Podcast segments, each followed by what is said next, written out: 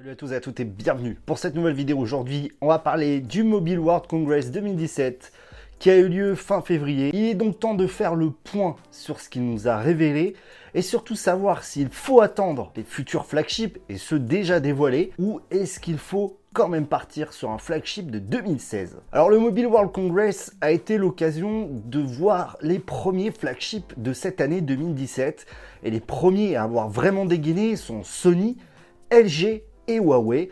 HTC aussi a proposé juste avant le Mobile World Congress un smartphone et un nouveau line-up. Mais j'y reviendrai après. Quelles sont donc les tendances de cette année 2017 Alors Sony continue dans sa lancée de 2007 avec le XZ Premium, un écran 5,5 pouces 4K HDR, un petit peu dans la lignée de ce qui était sorti avec le Z5 Premium en 2015, et surtout un capteur photo capable de filmer en slow motion à 960 images par seconde et le Snapdragon 835 qui pourtant semblait être réservé à Samsung et au futur S8 mais Sony en a eu un. Niveau design, rien de bien nouveau, Sony continue avec sa ligne stylistique de 2017. Côté LG, il fallait se rattraper. Le G5 fut une véritable catastrophe malgré un design audacieux avec euh, ses modules. Et finalement, ce G6 n'est pas si original que ça. Alors ok, il a un écran un peu borderless qui prend une grande surface, des coins arrondis, il est aussi HDR. Certes, c'est classe, c'est propre,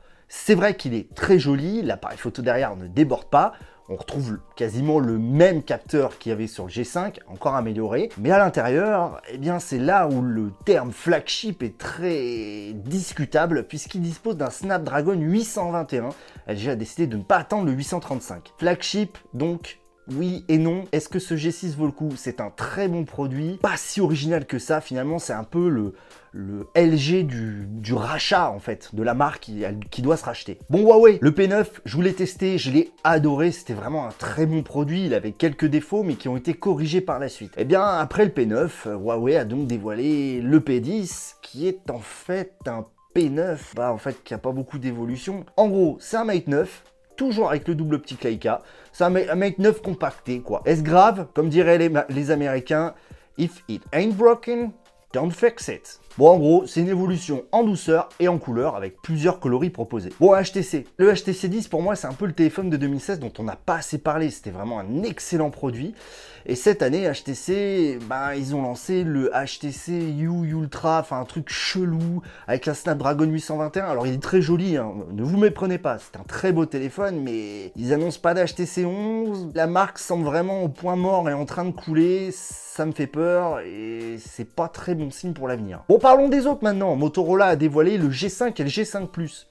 Alors moi, ce que j'ai un peu l'impression avec euh, Motorola et donc la maison mère Lenovo, c'est qu'ils sont vraiment en train de faire des smartphones pour le marché indien qui est en immense expansion et qui est surtout un marché à prendre. C'est pas des mauvais téléphones, mais ils ont rien de bien incroyable. Côté marque française, Wiko a dévoilé le WIM et le Wimlit.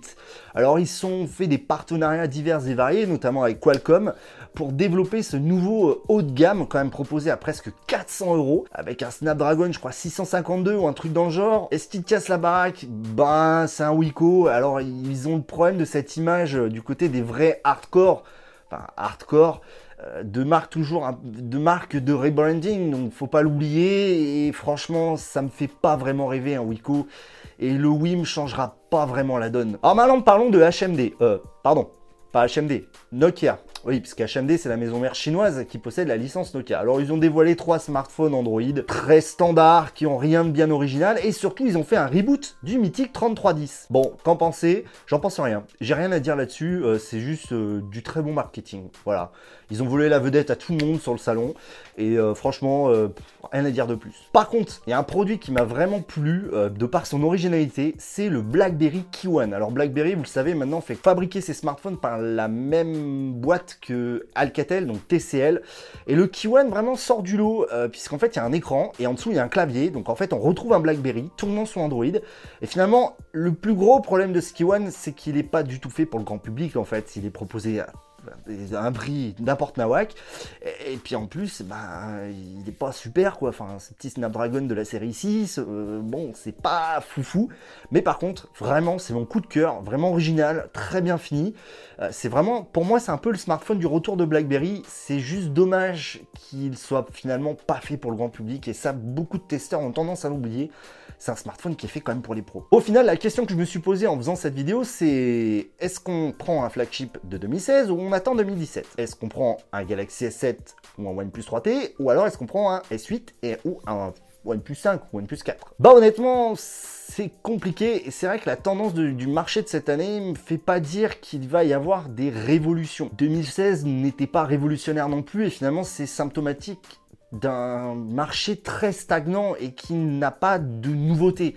On va aller vers des écrans borderless, des smartphones à écran borderless, ok. Alors est-ce qu'il faut attendre 2017 et le S8, le OnePlus 5 Franchement, quand je vois le OnePlus 3T, quand je vois le S7, je me dis c'est des smartphones qui sont complets, euh, chacun à leur niveau. Aujourd'hui, le, Galaxy S7 se trouve de moins en moins cher. D'ailleurs, il vient marcher un petit peu sur les plates-bandes du OnePlus 3T.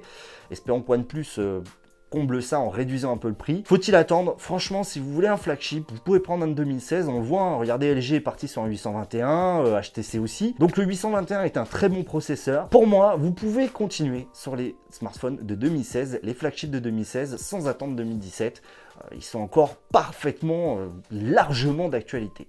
Voilà, c'est tout pour cette vidéo. N'hésitez pas à commenter, vous, ce que vous avez kiffé au Mobile World Congress 2017. Et sur ce, je vous donne rendez-vous à très très vite. Tech check, les amis.